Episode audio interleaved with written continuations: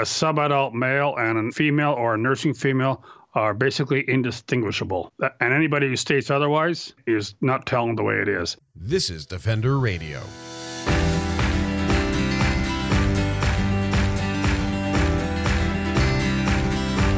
I'm Michael Howie, and this is Defender Radio, the podcast for wildlife advocates and animal lovers, brought to you by the Fur Bearers.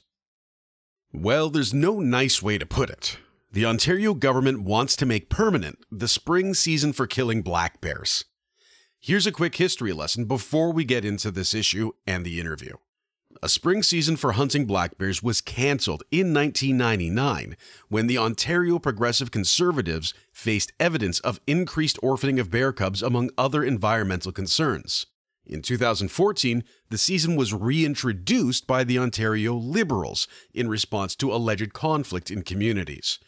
By 2016, the government had changed their tune to the economic boon of such a hunt, with the alleged conflict as a secondary argument, often not even acknowledged. Now, under the Ontario Progressive Conservatives once more, the Ministry of Natural Resources and Forestry is proposing that the spring black bear hunting season be made permanent. There's a whole lot of reasons the Ontario spring black bear hunt shouldn't exist at all, let alone be made a permanent fixture to explore the myriad of reasons it's a bad idea and more completely outline the harm this hunt can and does cause. I was joined by bear expert Mike McIntosh of Bear With Us Sanctuary and Rehabilitation Center here in Ontario. And one last thing before we dive in. Even if you don't listen to this whole episode, please go to thefurbearers.com to take action. You can find the link in this week's show notes too. The Bears need your voices. Let's get into it. Here we are again, I guess, is the place to start. Um, we've had this conversation in the past. I think both in 2014, when the hunt was, uh, the spring bear hunt was announced as a two year pilot project. Two years later, when they said we're going to expand it again for four or five years, and we're right back at it. Um, I, I, I'm not sure the easiest place to start though, but why don't we go back to 2014? Because I think there's some elements of what was said then that really matter now. Uh, and as far as I recall from our conversations and, and my reading at the time, the Ontario government was very convinced that instituting a spring bear hunt was the best way to keep communities safe from bears and prevent conflict with bears.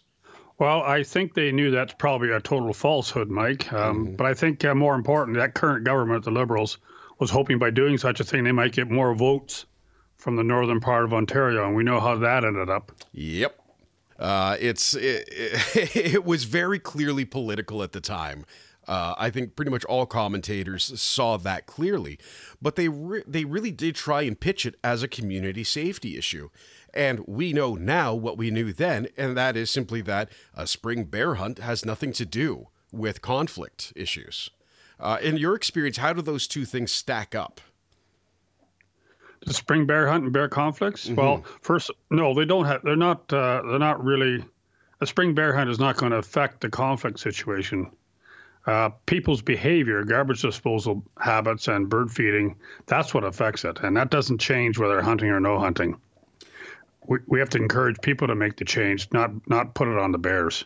Yep. And that's, I mean, it's the same thing we're dealing with out west. We're dealing pretty much everywhere in Canada where there is wildlife. We deal with this issue. And almost every time it comes down to human behavior, attractants, etc. So we can kind of get that out of the way. That when the government brings up the safety aspect, it really is just them reaching for a reason to fill in the political blank. But now they're saying, uh, as they did in 2016, after that first initial run through, that this is really good for the economy and it's sustainable, so why not do it? And I'm going to pose that question to you. It's good for the economy, it is technically sustainable, so why not do it? well, I guess uh, because somebody can make a few bucks at it. I think, too, you know, so say it's good for the economy, but, you know, um, I think a lot of other things that are concerned uh, are considered nowadays to be totally unacceptable would also be good for the economy. So why why don't we do that? Mm-hmm. Like sell uh, hardcore drugs on the street. Yeah, make a lot of money if we legalize some of that stuff. That's right. So, um, and you know, I think they exaggerate the economical benefits. They don't. They don't consider how uh, how valuable our natural wilderness with the wildlife intact is to those people who come here as tourists and want to see these animals, uh, minus the clear cuts and the ATVs and the ATV trails and the dead animals, you know, that are happening both in the spring and the fall. Well, absolutely. And I was just talking about this, and I, I, can't remember if it was with a colleague or with a friend, and saying I would absolutely love to go to Northern Ontario. I'm in Hamilton, so Southern Ontario in the urban areas. I'd love to go north, drive for, you know, three or four hours or take a train up uh, or a bus and go and be led on some wildlife and foraging tours during the day, then sit around a campfire at night and look at the northern lights while drinking whiskey and eating fresh bannock. Like, I would hands down put my money into that for a vacation.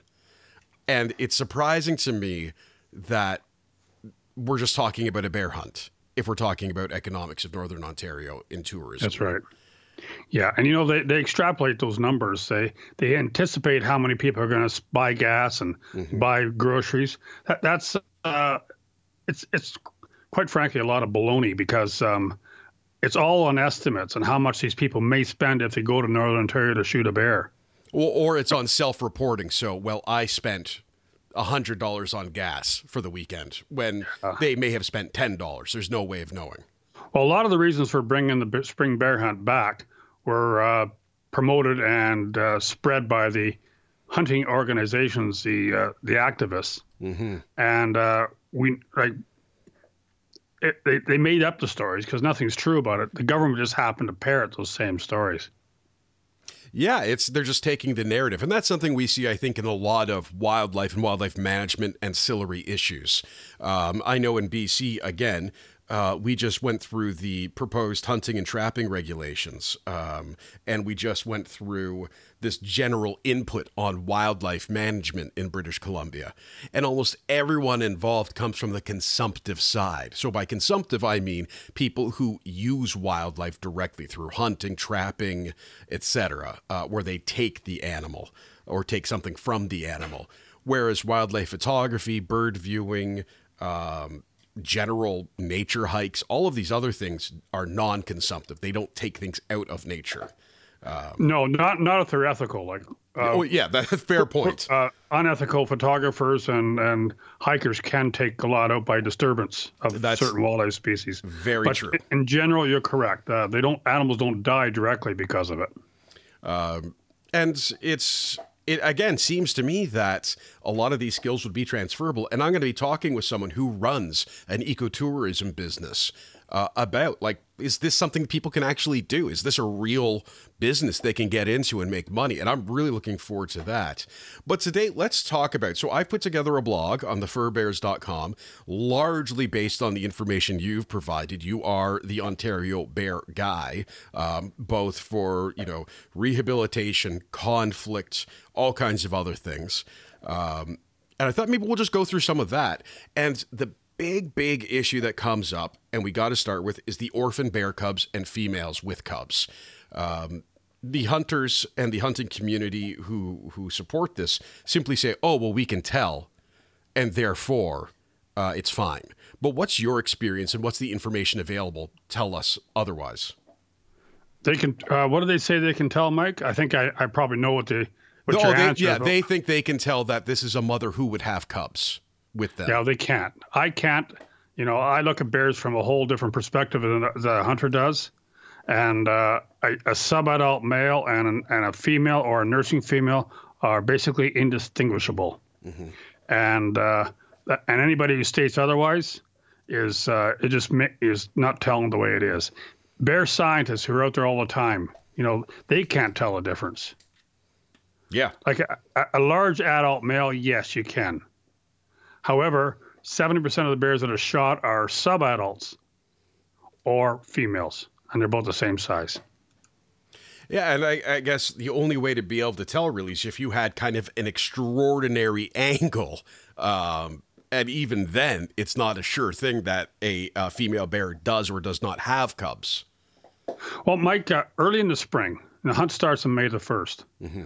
So in the early spring, female bears go looking for food without their cubs. The cubs aren't following along because they're unable to. They're not that mobile. They're stashed in some big tree somewhere, usually a pine or maybe a spruce. So she's hunt she's foraging food without her cubs. And that foraging may include a bait station set up by a hunter. The other thing is the cubs are very small, so that you know they're they're around uh, three to four kilograms, if that, and um, they demand not a lot of milk from the female bear's mammary glands. Therefore, she doesn't look like she's a nursing female. She doesn't have large mammary glands like she will later in the year, such as July. So I know of cases where hunters have shot a nursing female, and her mammaries were so small that they did not know the difference. So, you know, some distance away, those cubs are orphaned and starved to death, and the nursing female was claimed to be just a female. Yeah. I also know of a number of cases where the hunters call females males on purpose. They don't report the way it is. And what are the reporting requirements? I mean, is there any way to state that the the reporting that's happening is reliably accurate, or is this all again, you know, out in the middle of nowhere, kill a bear, fill out some paperwork, and no one ever sees the bear? What's the situation there? Well, up until 2020, uh, reporting was optional, uh, but but uh, suggested. But uh, the reporting uh, the uh, reliability of the reporting was very poor because a lot of guys didn't report it because nobody was uh, was reminding them that they have to. Mm-hmm. Now, apparently for 2020, that's going to be mandatory, but they're still depending on the honesty of the individual to report accurately. Right, and again, because there is no one in the field checking on this, um, which is another point we'll get to. There's no way to know if this is reliable. We just have to presume that it is? Uh, and do we have information that indicates it may not be? I mean, I know in the trapping community, um, if I go on a trapping forum, it'll take me about two minutes to find someone who said shoot, shovel, and shut up. So, w- what are we looking at in terms of this hunting without individually calling anyone out, of course? Um, because I, I, would like to, I would like to think that most of the people that participate are, you know, are honest uh, and take it take it seriously. Mm-hmm. But uh, you know, it's the uh, the twenty percent or the thirty percent that are not that make it bad for everybody. And shoot, shovel, and shut up is very common when it comes to killing bears, out of season and in season. Uh, for instance, if they injure a bear and the bear runs away, uh, you know, often they don't even bother chasing it. They just wait for the next one. Yeah or or if they get one that's small and they want, they wait for the bigger one. Then they then they claim that one and put their their uh, hunting tag on it. Yep, um, it's unfortunate. And again, is that being tracked? Of course not. Um, can't, it well, it's impossible be. to track that. Like I said before, though, I I would uh, I I believe that the majority of them are not inclined that way, but uh, there's there's still many that are, and that and that does a lot of damage. Absolutely. Um, as is true in most situations, a couple of bad apples really can spoil the bunch, particularly when we're dealing with um, trying to monitor things scientifically in any way. Uh, one of the other points that comes up is the, the, what the season is. Right now, it is May 1st to 15th, and uh, the recommendation that you've put forward is to change that from 1st to 30th. And I should I should say in our article, in your article, everywhere it says we oppose the spring bear hunt and it should be canceled. Period. Yeah. However, if it is going to go forward, these are major issues that need to be addressed. And I think by putting it that way, I think you know, uh, from a reality standpoint, to get it abolished, which would be just the best thing in the world, highly unlikely. Mm. So let, us try and make it more honest uh, and uh, more accountable. And by making it from uh, June 1st to June 30th is going to uh, reduce the likelihood of a female bear going to a bait site without her cubs. Right, because at that right? age, they'll be more likely to stay with her. That's right. So, for instance, uh, many hunters will watch their game cameras and see a mother bear with her cubs uh, in the latter part of the hunting season because it runs up to June the 15th. Mm-hmm. But the early part of the hunting season, that's that's less likely. So um, I can just see that the lack of the extra 15 days causing a lot of problems. But you know, if they want to do it legitimately and uh, think of ethics, that they need to get real. Yeah. Uh, and I think that's a great point. Again, that's a common sense type thing. Uh, of course, one of the things we need to talk about is baiting. Baiting is something that uh, you, in your role with rehabilitation and with conflict, uh, we, in our role with conflict and policy, uh, and everyone else, you know, our mutual colleagues at uh, Coyote Watch Canada, Wolf Awareness, etc., uh, we all regularly see the issues that come from feeding wildlife. But in Ontario, in the spring and in the fall, and I think throughout the summer right now, people can bait bears with very few limitations. That's correct. So the hunting season ends, and the outfitters keep on baiting the bears because they want to keep them around till the fall when the hunting season starts again. And that, and that's one more point I'd like to mention, Mike. If uh, of you know, just now is that when they uh, canceled spring bear hunt, they lengthened the fall hunting season. Now that now that they want to bring the spring bear hunt back, they aren't shortening the fall hunting season like they should. It's still at the same uh, goes for the same period that it did after they canceled the original hunt. So anytime any place north of the French River, hunters can start shooting bears again August the fifteenth.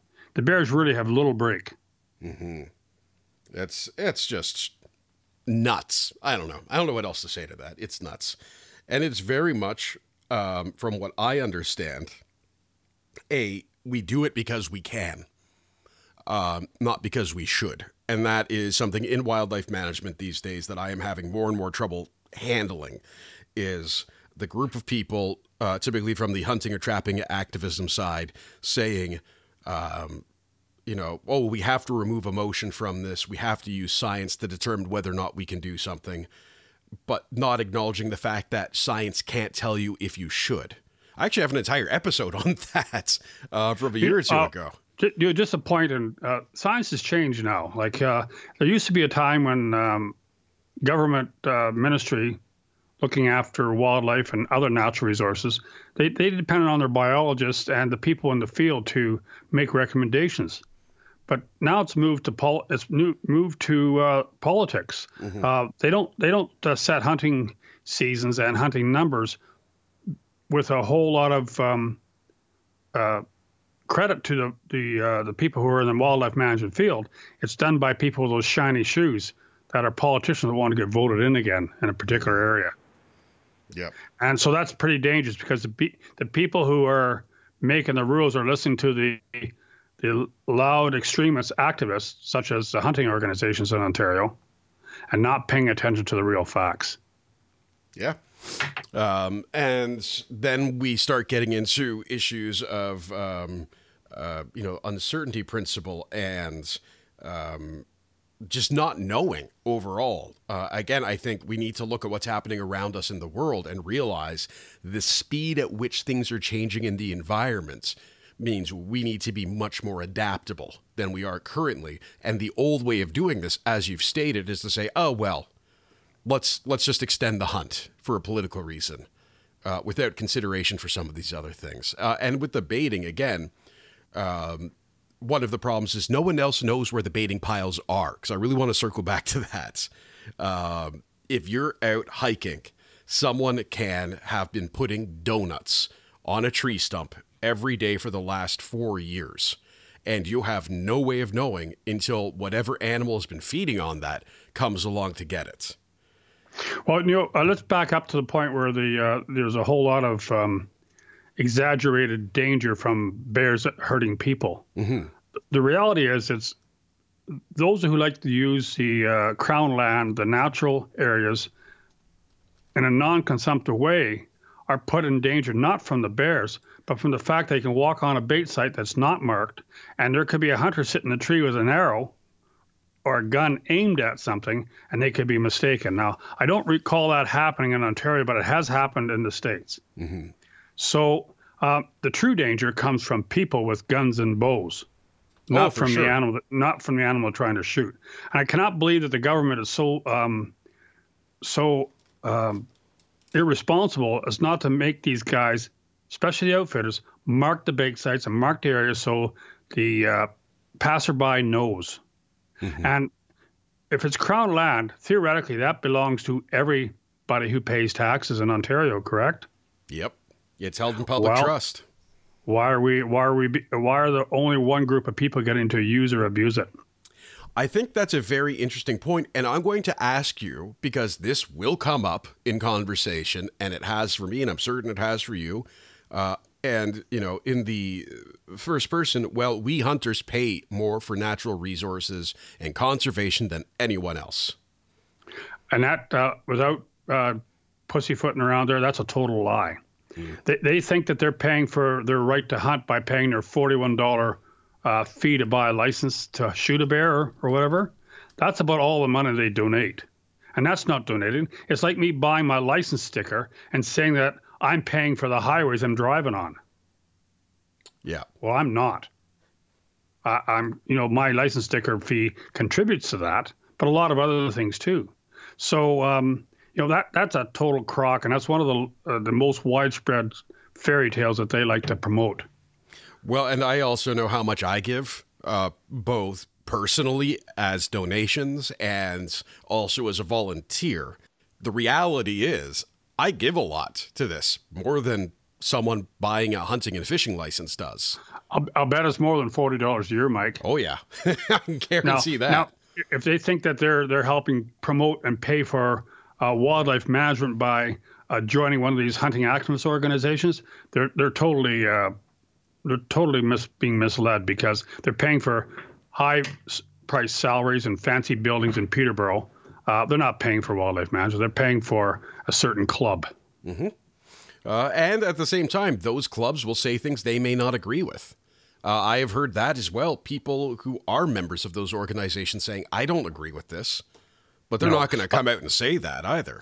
And you know, just just on that point, you know, I've mentioned several times during our short conversation that uh, I'm not talking about the hunting community in general, mm-hmm. because a lot of them do try and do the right thing, even though that's their choice. You know, to kill animals, and they try and do it ethically, and they try and do it honestly, and it's a good thing because uh, there's not enough oversight out there to uh, control everybody or keep an eye on everybody. And that's another point I've made. If the government wants to you know, spend a whole lot of money on promoting this hunt. They better get more conservation officers out there in the field. Absolutely, and that's one of the points that I uh, that I wrote, and I, I took that thought and extended it a bit. Is you've got to show that there's an increase in enforcement capability through funding, infrastructure, and boots on the ground hires, because uh, how how can you possibly say this is safe, that this is good, if you're not out there checking on it? Okay, so one way to do that, Mike, will be to forget that measly drop in the bucket, forty or fifty dollars they pay to buy a hunting tag, and double it or triple it. Mm. Make these people pay the price, so true conservation can actually happen. And uh, you know they don't donate their own money; they only pay for what they have to. And these conservation officers would also help minimize the guys who don't want to pay anything, just poach them. Yep. Um, and it would help the enforcement of poaching as well right? Yeah, I mean, that's that's, re- that's certainly that's what right. they want. So I think everyone agrees poaching is bad, kind of no matter where you are on the spectrum of hunting as an issue. Um, but yeah, you know, the people who should be loudest probably are the people who want to hunt. Uh, and often that's not the case from what I've seen and in my experience. Um, the I it's it's a very strange situation again too because the way this gets told is that it's remote communities in northern Ontario that are going to benefit from this. But when you start looking at the map of the wildlife management units, it's really not only remote communities.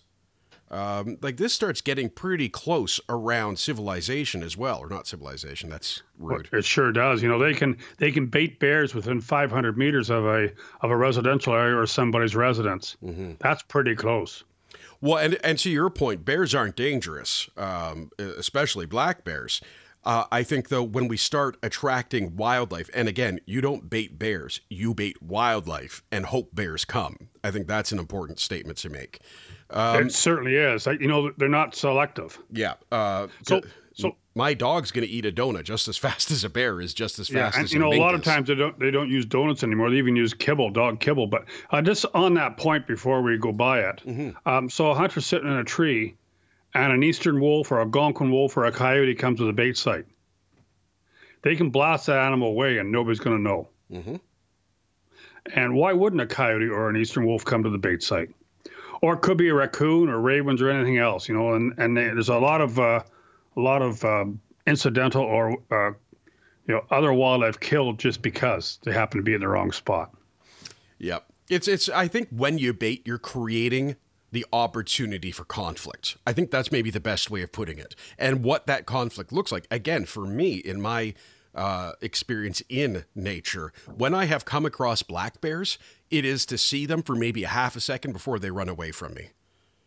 Yeah, and if they saw you half a second before you, you never see them, right? Exactly. Um, but all of a sudden, if there's a real tasty meal there and I come across that bear and I don't know what I know about wildlife and bears, I can act inappropriately uh, yeah. and cause And you know, uh, we mentioned um, non consumptive activities that uh, people like to view these animals in the wild. Mm-hmm. Um, to bait bears so people can come and photograph them, that's uh, that's almost as bad. Yeah.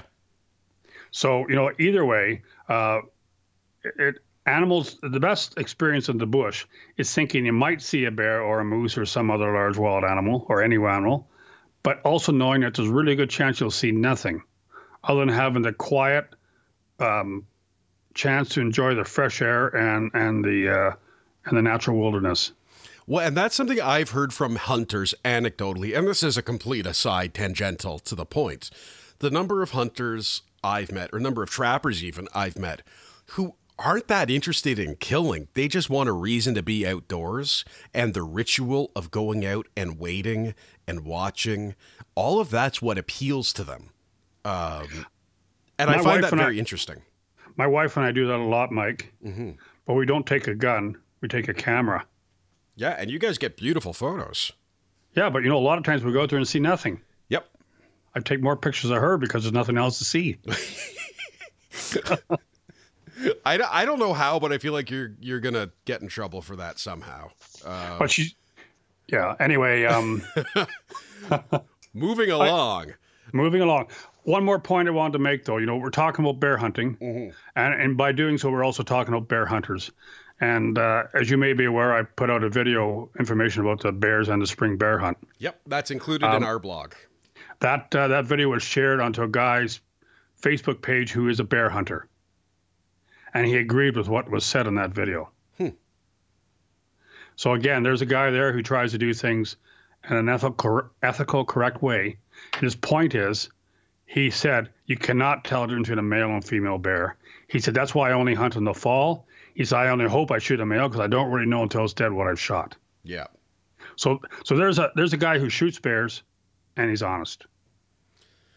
And that I hope that those opinions are also going to be presented as part of the environmental registry. Um, and before we get to that part, there's two quick things I wanted to touch on. One, 2014 two year pilot project. Have you seen a report about the two year pilot project or the subsequent four or five years that came after it? I I wasn't aware there was supposed to be one. Well, I was out, I was always under the impression that to make it politically uh, palatable, they called it a pilot project, but it was really a permanent project right from the outset. See, if it's a pilot project, then they should be evaluating the results prior to making it a permanent thing. That that's what well, a pilot project is for. I, I realize that, but yeah. I think that was a, I think that was another uh, political ploy. Yep. Um, and that's just that's another one of the points of you want to do this, show us the evidence that you've built and the, the milestones and the statistics and the public input. Like, you, you should have had all this stuff. That'd be a good thing to ask for on the freedom of information because mm. uh, I'd be surprised if they came up with anything that th- was that was so. actually usable. Yeah, oh, I think someone's already asked one of my colleagues. I'll, I'll find out about that. Um, That's the, excellent. The second part, um, and again, this is something I don't think a lot of people know, just like the baiting issue, is hounding in dogs for uh, for bear hunting. Uh, can you talk a bit about what that is and what the current status is on it?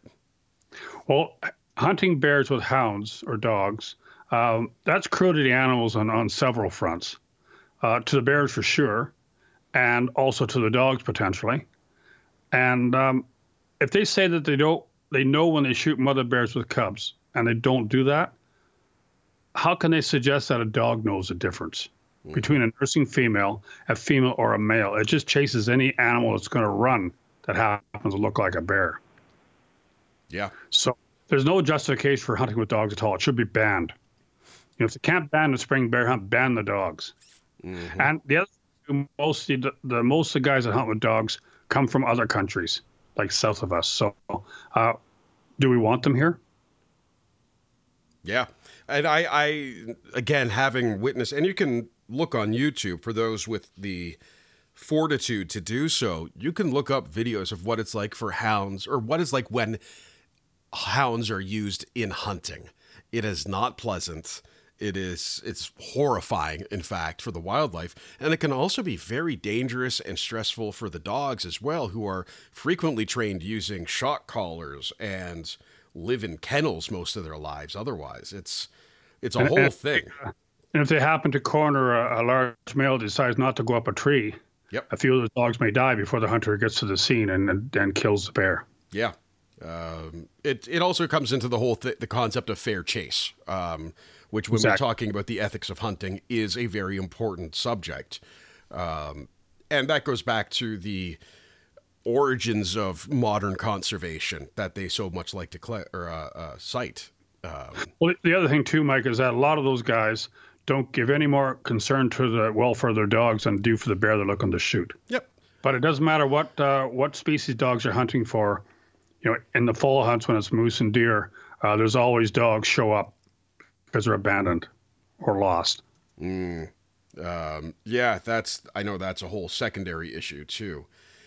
Um, and I think the the great place to sort of finalize is the Environmental Registry of Ontario site. Uh, this is where people can go and on various issues submit a comment. In theory, the government, uh, in this case, Ministry of uh, Natural Resource and Forestry provides all of their information. So they say, this is our proposal. This is the current status. This is what we want to change. And here's our rationale for it. Um, it's, it's a very useful tool, I think, uh, but it only works when people use it. Um, Good point. Yeah, I think it is a potentially very useful tool. I'm just not sure how much it's used. However, let's assume it's going to be used and let's uh, let's have everybody we know who doesn't uh, support this hunt right into the environmental registry. Yep. And on our website, thefurbearers.com, in the show notes for this episode, on your website, uh, I believe you're bearwithus.org. Am I right? That's correct. Ha, top of my head. I'm a pro. Good man. Thank you. uh, I expect all kinds of fan mail about me remembering that website without looking it up. Uh, it is truly the highlight of my week at this point. Oh. Uh, um, but on on your website, Coyote Watch Canada has it on their website. Has information on it has your video first of all, which is an outstanding video. Um, and it's got lots of information in that way. Your website has tons of information on coexisting with bears, on uh, what you do in terms of rehabilitation and care for bears. Uh, but it also has the links to the exact page you need to go to for the uh, ERO. Um, Makes it easy for people. Yep, and you just click and you can type in your comment. One of the things that we bandied a bit about, and in this case, we're asking people to write their own comment. Often we'll use forms because it can increase visibility and increase responses. And that's great when we are asking a specific politician to do something. But in the case of something like the Environmental Registry that is designed to capture individual responses, it seems logical. Uh, and it, and frankly, it's a relatively easy website to navigate. That should also be pointed out. It's not like yeah. in BC where you've got to go through this ridiculous process of getting an ID and everything.